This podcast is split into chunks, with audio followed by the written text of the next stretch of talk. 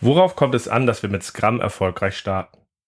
In dieser Folge teile ich drei Faktoren, die ich dafür als essentiell ansehe, dass ihr möglichst zügig zu einer guten Scrum-Umgebung kommt, die euch wirklich hilft.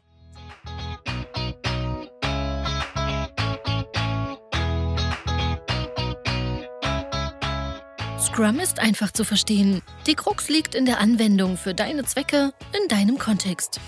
Der Podcast Scrum Meistern gibt dir dazu Tipps und Anregungen. Moin Moin, heute sprechen wir über drei kritische Faktoren für den Start mit Scrum. Schön, dass du dabei bist. Mein Name ist Ralf Kruse. Ich helfe Organisationen durch Training und Coaching agile Herangehensweisen effektiv zu nutzen und das ohne Dogma und Methoden als Selbstzweck. Und genauso wollen wir heute auf den Start mit Scrum schauen. Scrum ist inzwischen 25 Jahre alt.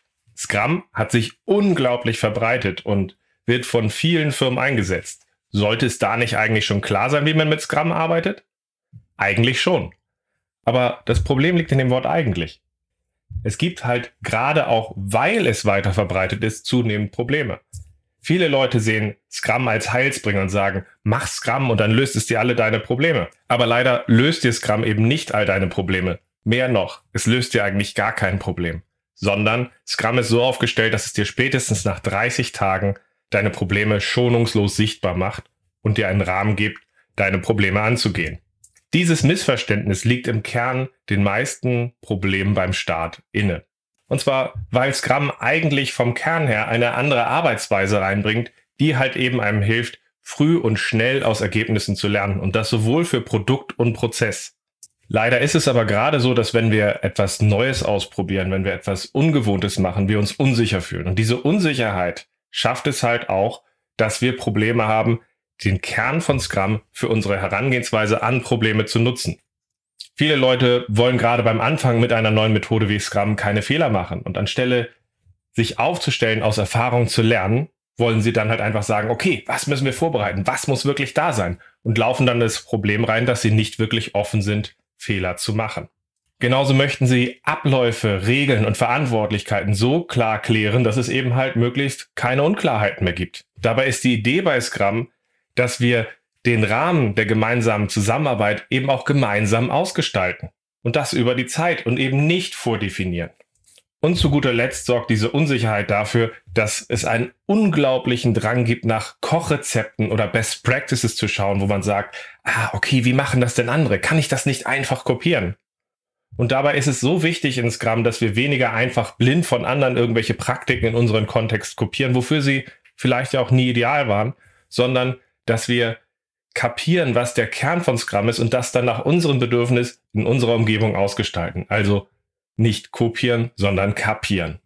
Deswegen sehe ich drei Faktoren als essentiell an, dass wir Scrum für unsere Zwecke ausgestalten und uns diesem Spirit annähern, der Scrum zugrunde liegt. Das ist zum einen, ich möchte einmal darüber reden, warum wollen wir Scrum nutzen? Was erhoffen wir uns davon? Ich möchte darüber sprechen, warum eine Orientierung am Produkt die beste Art ist, daran auszurichten, dass wir Scrum effektiv nutzen. Und ich möchte über die Wichtigkeit reden, dass wir minimal und unperfekt starten, damit wir den Rahmen von Scrum zum Lernen vom Produkt und Prozess früh leben. Steigen wir also gleich inhaltlich ein. Also, warum Scrum? Warum ist es wichtig zu klären, warum wir Scrum nutzen? Wie schon am Anfang gesagt, Scrum ist ein Hype. Scrum ist beliebt. Und das führt dazu, dass mehr und mehr Umgebungen sagen, wir müssen unsere Umgebung agilisieren. Leider bleibt dabei oft auf der Strecke, warum. Und wenn jetzt eine Umgebung dazu sagt, wir wollen Scrum einsetzen, um agil zu werden, wird Scrum sehr schnell zum Selbstzweck. Wenn Scrum zum Selbstzweck wird, dann geht es sehr schnell darum, machen wir es richtig? Sieht es schön aus? Halten wir uns an die Regeln, ohne dass wir die Regeln verstanden haben? Dabei sollten wir nach meiner Meinung Scrum als Werkzeug benutzen. Also quasi Scrum ist der Hammer. Und zwar nicht in dem Sinne, ob Scrum gut oder schlecht ist, sondern ein Werkzeug, was wir meistern sollten, was wir verstehen sollten und wissen sollten, passt das zu unserer Problemstellung und wie müssen wir es konsequent nutzen, damit es uns hilft. Und genau mit dem Verständnis, warum wir Scrum nutzen wollen, für unsere Ziele, für unsere Ambitionen, hilft uns dabei, uns wegzubewegen von einer dogmatischen Nutzung von Scrum und uns hinzubewegen zu einer bewusst konsequenten Nutzung von Scrum, um unsere Ziele zu erreichen. Wenn man sich jetzt in einer Umgebung annähern will, warum wollen wir jetzt eigentlich was anders machen? Was wollen wir eigentlich mit Scrum erreichen? Dann ist für mich eine zentrale Frage, was ist heute denn anders als früher? Weil häufig hat der Arbeitsmodus, den wir haben, in der Vergangenheit eigentlich ganz gut funktioniert. Und irgendetwas hat sich verändert und hat dazu geführt, dass heute wir anders arbeiten müssen, weil wir an unsere Grenzen stoßen. Und deswegen frage ich gerne so Fragen wie, was hat euch denn erfolgreich gemacht? Was ist heute im Vergleich zu damals anders? Wo stoßen wir, wieso mit unserer bisherigen Arbeitsweise an unsere Grenzen? In dieser Fragestellung kommt sehr häufig raus, dass man in einer Umgebung häufig jetzt mehr Mitarbeiter, mehr Schnittstellen oder mehr Kunden hat, was halt einfach das Spiel maßgeblich verändert. Oder das Produkt ist heute deutlich komplexer oder die Anforderungen, die Ansprüche, die die Kunden an uns stellen an der Stelle, was sie von uns erwarten, sind so komplex geworden, dass wir sie nicht mehr Kraft unseres Geistes vorweg planen und durchführen können.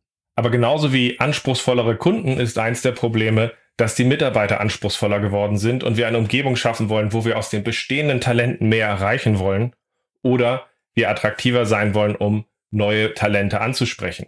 Auch hier sind viele Umgebungen nicht aufgestellt und haben eine Umgebung aufgebaut, die ihre Mitarbeiter verunselbstständigt und letztlich jeden isoliert zu einem Experten macht, anstelle, dass sie geguckt haben, wie sie es leicht machen, für neue reinzukommen und für die Leute besonders motivierend ist, sich engagiert einzubringen. Deswegen lässt sich aus diesen Fragen, was hat sich eigentlich geändert, was hat sich dabei ergeben, relativ gut motivieren, was ist heute anders, so dass wir auch eine andere Herangehensweise brauchen, wo wir dann halt gucken können, passt Scrum dazu? Kann Scrum uns dabei helfen, dass wir uns dazu besser aufstellen? Eine typische Frage, die in dem Zusammenhang aufkommt, ist, aber was wollen Leute denn typischerweise mit Scrum erreichen? Grundsätzlich ist es so, dass in vielen Umgebungen die Vorhaben ähm, komplexer geworden sind und so komplex, dass man sie mit dem bestehenden Vorgehen einfach nicht mehr angeht und es halt einfach zusehends schmerzhafter wird. Es entsteht mehr Reibung und Schwierigkeiten, diese komplexeren Vorhaben anzugehen. Es wird häufig angestrebt, dass man schnelle Ergebnisse liefern will, auch um daraus zu lernen und halt auch wirklich was Belastbares an der Hand zu haben, wo drauf kommen können. Funktioniert das? Funktioniert das nicht? Das wird sich gewünscht, um direkter mit Kunden in Interaktion zu gehen, genauso wie ein proaktives Risikomanagement zu betreiben, mit dem wir sagen, wie schaffen wir es, eine Lösung zu schaffen, die uns im ersten Drittel unseres Projektes oder unserer Initiative hilft zu verstehen, dass, wo das Problem ist und eher nicht so zu dem Zeitpunkt, wo es beim Berliner Flughafen kurz vor Ende aufgefallen ist. Viele hoffen, eine bessere Basis zu schaffen, wo sie mit ihren Kunden wirklich auf Augenhöhe sprechen können und vielleicht auch einfach nicht mehr nur so getrieben werden von den Kunden, sondern eher so ein proaktiver Lösungsanbieter werden. Ich habe auch mit einer ganzen Reihe Firmen gearbeitet, die haben das Problem, dass sie einfach keine Talente und Fachkräfte mehr finden und festgestellt haben, wir müssen uns anders aufstellen, damit wir breiter werden von den Skills, mit den bestehenden Mitarbeitern unsere Talente fördern und es genauso leichter machen, neue reinzubekommen. Dazu überlege ich übrigens auch irgendwann noch mal eine Folge zu machen, wie Scrum es uns wirklich leicht macht, Auszubildende oder Werkstudenten so zu integrieren, dass wir Leute direkter, produktiver kriegen an der Stelle und die dabei auch noch Spaß haben. Viele Firmen wollen auch einfach aus dem Teufelsrad ausbrechen, indem sie immer wieder Hektik haben, es am Ende, gerade kurz vor Toresschluss eines wichtigen Termins, unglaublich stressig wird und sie wollen, wollen endlich wieder auch solche Sachen in den Griff bekommen, anstelle dass es diese Lastspitzen gibt und sie wollen auch wieder Zeit gewinnen, wirklich Innovation zu schaffen, etwas Gemeinsames zu schaffen. So gesehen, die Gründe, warum Leute agil arbeiten wollen und was sie damit erreichen wollen, sind eigentlich sehr typisch. Und vielleicht kannst du ja nochmal schreiben, was eure Gründe sind, warum ihr Scrum benutzt oder warum ihr einen agilen Ansatz benutzt. Weil dann kann man sich natürlich aus der Klarheit, was wir damit erreichen wollen, ganz bewusst halt auch fragen, wie kann uns Scrum dabei helfen und wie können wir es in einer Konsequenz nutzen. Für mich gibt es einfach zu viele dogmatische Scrum-Umgebungen, wo Leute einfach nur durch die Gegend laufen, darüber sprechen, der Scrum-Guide sagt und Scrum sagt. Bin immer wieder überrascht, wie geschwätzig dieses Scrum ist. Ich meine, man darf ja auch nicht vergessen, die offizielle Definition von Scrum hat im Englischen zwölf Seiten. Da steht gar nicht so viel drin. Aber es wird sehr viel immer auch aus Definition argumentiert und es funktioniert für mich einfach so viel besser, Scrum und eine konsequente Nutzung daraus zu motivieren, was wir damit in dem jeweiligen Kontext erreichen wollen. Eine weitere Frage, die dazu gern gestellt wird, ist, wo arbeite ich eigentlich wie, mit wem heraus, was wir mit Scrum erreichen wollen? Für mich fängt das bei Befähigungs- Programmen, die wir für Kunden begleiten, vom ersten Telefonat an an. Das heißt, für uns ist es wichtig, dass wir die Frage stellen von Anfang an, wenn jemand anruft, ring, ja, äh, wir wollen dieses Scrum machen, dass wir dann halt auch fragen, okay, warum? Ein Wechsel zu einer neuen Herangehensweise ist immer mit Aufwand verbunden, ist immer auch mit Schmerz und auch ein bisschen Konfusion verbunden. Warum wollt ihr euch das antun? Und dabei geht es halt einfach auch darum, herauszufinden, was denn der eigentliche Grund dahinter ist, so dass man dann auch gucken kann, wie man in dieser Situation effektiv unterstützen kann. Für mich ist das aber nicht nur eine Frage aus dem Erstgespräch jetzt für uns als externe Begleitung, wie man dort in dieses Gespräch reingeht und es konsequent darauf ausrichtet. Für mich ist es auch immer in einer Umgebung ein Schlüssel, dass wir mindestens mit den wichtigsten Stakeholdern ins Gespräch kommen und fragen, was wollt ihr eigentlich erreichen? Wo wollt ihr hin? Und das ohne Worte wie Scrum, Agilität, New Work oder was gerade der Hype ist, sondern aus dem, was ihr hier wirklich erreichen wollt mit euren eigenen Worten. Weil das in Kombination mit dem Gespräch mit allen Beteiligten was sie sich hier, hier erhoffen, was wir mit Scrum erreichen wollen, führt dazu, dass wir sehr konsequent in den Start reingehen können und uns fragen können, okay, wir haben jetzt hier vor, Scrum zu benutzen an der Stelle. Das Kernziel, was wir hier haben, ist das. Dazu wollen wir uns mit Scrum aufstellen. Das heißt, wenn wir uns jetzt Scrum näher angucken, wie wir hier arbeiten, wie wir die Umgebung hier gemeinsam ausgestalten, dann sollte als zentraler Punkt in der Mitte stehen, es geht uns um hm, hm, hm. Und natürlich ist dann auch jeder aufgerufen zu fragen, wie kann Scrum uns denn dabei helfen, dieses Ziel zu erreichen? Genauso ist es aber auch möglich, dass wenn wir dann in einer Begleitung drin sind, ein klares Mandat rausgearbeitet haben, wie man Scrum einführt oder wie wir zusammen dann Scrum nutzen. Und wenn dann später halt so Themen aufkommen, wo man sich wünscht, in seine Komfortzone zurückzukehren und zu sagen, ach, weißt du, Ralf, ich würde mal vorschlagen, dass wir jetzt hier Sachen erstmal für ein halbes Jahr mit einer Infrastruktur ganz in Ruhe vorbereiten. Das haben wir früher schon gemacht, das hat für uns gut funktioniert und ich finde, das sollten wir jetzt in Scrum genauso weitermachen. Vielleicht sogar mit dem Nachsatz, das zeichnet für mich professionelles Arbeiten aus, dass wir wirklich gut vorbereitet sind. Und wenn ihr in so einer Situation drin seid, ist es natürlich ein Heidenspaß, wenn wir vorher festgelegt haben, dass im Vergleich zu der Vergangenheit wir wieder dahin kommen wollen, dass wir schnell Ergebnisse liefern, mit denen wir gegentesten können oder dem Kunden auch etwas zeigen können. Weil wenn das das Ziel ist, kann man den natürlich einfach zurückspiegeln und sagen, hey, unser Ziel war Time to Market, unser Ziel war schnelles Liefern. Von deinem Vorschlag, dass wir jetzt erstmal ein halbes Jahr lang die Basis schaffen sollten, damit wir das Gefühl haben, solide zu sein. Wie passt das denn zu unserer übergreifenden Zielsetzung, dass wir einen schnelleren Time to Market schaffen wollen? Welches Vorgehen passt dazu? Würde ein anderes Vorgehen vielleicht besser passen? Und plötzlich seid ihr nicht einfach in einer Diskussion, dass ihr darüber sprecht. Scrum sagt, wir sollten nach spätestens 30 Tagen ein Inkrement liefern und wir definieren, was ein Inkrement ist und nehmen von Henrik Nieberg diese großartige Darstellung mit dem vom Skateboard und anderen Sachen, was ein MVP ist, sondern einfach aus der Notwendigkeit, was sind belastbare Ergebnisse, die wir zügig schaffen wollen, weil wir aus denen wirklich lernen wollen. Und genau aus solchen Szenarien ist es mir so wichtig, dass ich eigentlich in jede Umgebung, in die ich reingehe, die ich unterstütze, frage, was wollen wir hier erreichen, wo steht ihr und wie können wir für diese Zwecke Scrum effektiv nutzen. Genauso appelliere ich aber auch an dich, wenn du in einer Umgebung arbeitest und gerade nicht genau weißt, warum wir Scrum machen. Zieh los, führe einige Kaffeegespräche mit euren Stakeholdern an der Stelle, führe Kaffeegespräche mit den beteiligten Personen und versuche zu ergründen, was wollen wir eigentlich mit Scrum erreichen? Was wollen wir mit unserer agilen Methode erreichen? Und geht dann aufbauend mit den beteiligten Personen einem Austausch dazu, wie wir dazu aufgestellt sind. Das ist zumindest der Weg, der für mich für eine konsequente Ausrichtung von Scrum auf eine Zielrichtung am besten funktioniert hat und dabei geholfen hat, Scrum zu entdogmatisieren. Der zweite wesentliche Punkt für mich ist die Orientierung unserer Aufstellung an dem Produkt. Häufig hängen für mich Fragen wie, wer gehört in ein Scrum-Team? Wie organisieren wir mehrere Teams zueinander? Wie müssen wir uns als Scrum-Team aufstellen? Eher an sehr allgemeinen Sätzen, wo man sagt, was sagt wie das Scrum. Dabei ist der beste Weg für mich, um zu solchen Fragen gute Antworten zu finden, eine gute Aufstellung, eine gute Orientierung für das Produkt zu schaffen. Damit meine ich nichts Abgefahrenes, sondern einfach eine leichtgewichtige Orientierung von dem übergreifenden Ziel, dem Produktziel oder Produktvision, je nachdem wie ihr es nennt an der Stelle, und einem ersten leichtgewichtigen Backlog mit den verschiedenen Themen, die wir auf dem Weg dorthin sehen, die wir brauchen, um dieses Ziel zu erreichen. Wenn wir diese Ansammlung an Funktionalitäten und dieses übergreifende Ziel haben, dann können wir das beispielsweise dazu nutzen, um zu fragen, welche Skills brauchen wir für typische Items in diesem Backlog? Wer hat diese Skills? Und wie könnte eine gute Zusammensetzung eines Scrum-Teams aussehen, was end-to-end -end alle Fähigkeiten hat, um in dieser Richtung Wert zu liefern? Diese Fragen kann man sich natürlich erstmal selbst stellen und kann man auch im kleinen Kreis machen. Gerade wenn in einer hierarchischen Organisation ist, natürlich kann man so eine kleine Konklave haben, die sich zusammen hinsetzt und rausarbeitet, okay, wir mappen aus die Skills, wir gucken, wer welche hat und können daraus in der Orientierung schauen, wie sieht ein gutes Scrum-Team aus. Noch besser ist aus meiner Erfahrung, dass man diesen Anfang dieses Backlogs schafft und damit dann in eine Session geht mit dem Team, wo man diese Skills gemeinsam rausmappt und gemeinsam halt auch die Zusammensetzung von diesem Team findet. Weil dann weiß dieses Team, warum es sich in dieser Zusammensetzung befindet. Es schafft auch so einen gewissen äh, dynamischen Punkt, wo Leute sehen, hey, ich bin mitverantwortlich, wie dieses Team gestaltet ist und ich kann mich später auch einbringen, dass wir es ändern und das hebt ein Team häufig nochmal auf einen ganz anderen Level. Aber am Ende ist es vor allem erstmal wichtig, dass die gute Aufstellung eines Teams zu dem, was wir vor uns haben, passt. Und das können wir halt einfach aus einem ersten leichtgewichtigen Backlog ableiten. Das Ganze können wir zusätzlich auch noch auf eine größere Ebene ziehen. Also auf die Ebene, wie organisieren wir die Zusammenarbeit von mehreren Teams.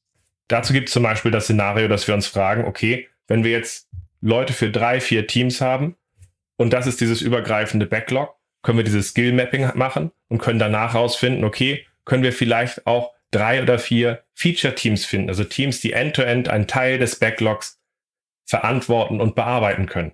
Auch das kann man wieder mit den Leuten dann zusammenfinden, genauso wie man zusammen über die Schnittstellen und Abhängigkeiten sprechen kann, wir dort haben und sich optimalst dazu aufstellen.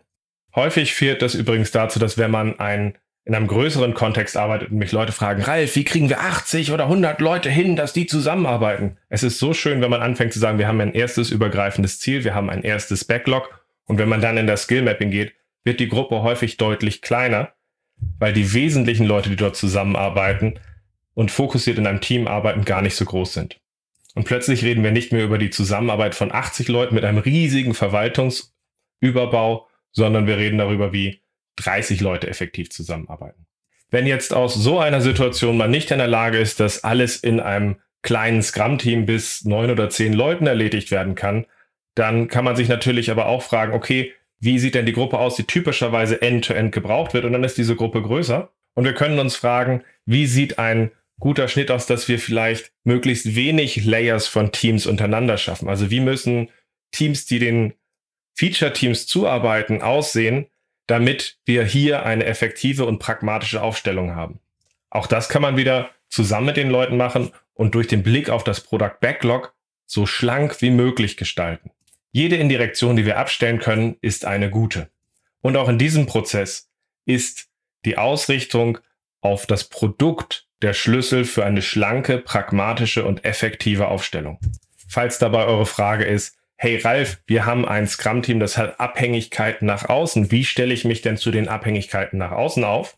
Ist meine Antwort, schafft euch einen guten Ausblick in eurem Product Backlog und versucht im Scrum-Team so früh wie möglich die Abhängigkeiten nach außen zu identifizieren, so dass ihr euch auch zusammen fragen könnt, zusammen im Scrum-Team, aber auch zusammen mit den Partnern, zu denen ihr Abhängigkeiten habt, wie können wir uns effektiv zu diesen typischen Abhängigkeiten aufstellen. Gerade in konservativen Unternehmen ist es wichtig, dass unser Backlog einen gewissen Ausblick hat und wir in einem gewissen Vorlauf solche Abhängigkeiten entdecken, so dass wir zusammen einen Weg finden können, der auch für die anderen vielleicht nicht agilen Partner tragbar ist, hier effektiv zusammenzuarbeiten. Als letzten Punkt finde ich es aber wichtig, dass wir in der Orientierung am Produkt so arbeiten können, dass ein Product Owner zum Anfang halt dieses erste Ziel schafft, dieses erste leichtgewichtige Product Backlog und das so aufbaut, dass es gut den Kontext transportiert und wir danach mit dem Scrum-Team in ein Gespräch gehen. Nämlich in das Gespräch, wie stellen wir uns zusammen zu diesem leichtgewichtigen Backlog auf. In zu vielen Umgebungen wird ohne dieses Gespräch sich sehr stark abgegrenzt. Es wird erwartet, dass der Product Owner oder die Fachseite dazu in der Lage ist, perfekte Anforderungen zu liefern, sodass wir endlich aufhören können zu denken und einfach das machen, was uns klar gesagt wird. Also letztlich der Traum perfekter Anforderungen der letzten Jahrzehnte. Nur leider hat das die letzten Jahrzehnte in den meisten Umgebungen einfach nicht geklappt. Und die Frage ist nicht, wie schaffen wir perfektere Anforderungen im Vorwege zu schaffen, sondern wie stellen wir uns als Scrum-Team zu mäßigeren Anforderungen auf? Wie müssen wir zusammenarbeiten? Wie müssen wir uns unterstützen? Und wenn jetzt ein Product Owner für den Start ein erstes minimales Backlog mit einem Produktziel und diesen ersten größeren User Stories oder wie auch immer ihr euer Backlog füllt, vorbereitet hat, können wir einfach in dieses Gespräch reingehen und sagen, wir wollen weniger diese Abgrenzung, wir wollen weniger diese Konsumentenhaltung, dass wir euch das einfach versuchen, perfekt zuzuarbeiten, wir wollen hier als proaktiver Lösungsanbieter gemeinsam zu guten Lösungen kommen. Wie müssen wir uns aufstellen, dass das klappt? Was davon ist neu für uns? Was fällt uns schwer? Und wenn ihr dieses Gespräch gut führt, dann habt ihr eine Riesenchance, dass ihr auf einen ganz anderen Level kommt mit dem Scrum-Team, mit dem ihr dort arbeitet. Weg von der Abgrenzung einzelner Teilbereiche hin zu einem Team, was gemeinsam Freude und Spaß dran hat, das Produkt zu gestalten und Verantwortung über zu übernehmen, ohne Einzelne allein zu lassen. Genau aus diesem Grund schaue ich auch in meinen Product Owner Trainings sehr stark darauf, dass wir diesen Kontext schaffen und dass wir einen guten Rahmen schaffen, mit dem wir die Organisationen abholen, aber auch mit dem wir in der Lage sind, gut mit dem Entwicklern ins Gespräch zu kommen und danach dann gemeinsam das Produkt effektiv zu gestalten.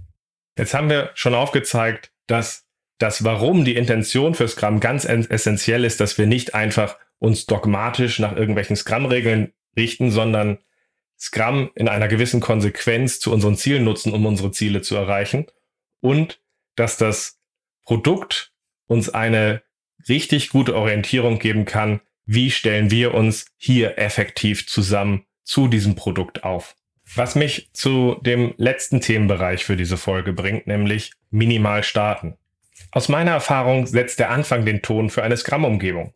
Wenn ihr übervorsichtig perfekte Absprachen von Rollen versucht habt zu schaffen und Verantwortlichkeiten, wenn ihr versucht habt, perfekte Anforderungen aus eurer alten Arbeitsweise zu schaffen, ohne eine neue Erfahrung in dieser neuen Umgebung zu haben, dann setzt das einen Ton für die Arbeitsweise für eine ganz lange Zeit. Wenn ihr aber auf der anderen Seite rangeht und sagt, okay, hey, wir schaffen jetzt hier einen bewusst minimalen Start. Wir haben ein übergreifendes Ziel, wir haben erste Items. Wir haben erste Items auch so runtergebrochen, dass wir sagen, oh, das könnte in einem Sprint funktionieren. Wir haben ein erstes Verständnis, wie wir zusammenarbeiten, aber wir haben als Gruppe auch so ein gewisses Unwohlsein. Fehlt noch etwas? Müssen wir da nicht etwa nachsteuern? Und das ist natürlich eine Magie, mit der können wir natürlich in so einer Umgebung spielen. Im Kickoff, im ersten Sprint Planning, würden wir natürlich darauf achten, wie schaffen wir es, einen ersten Sprint zu starten.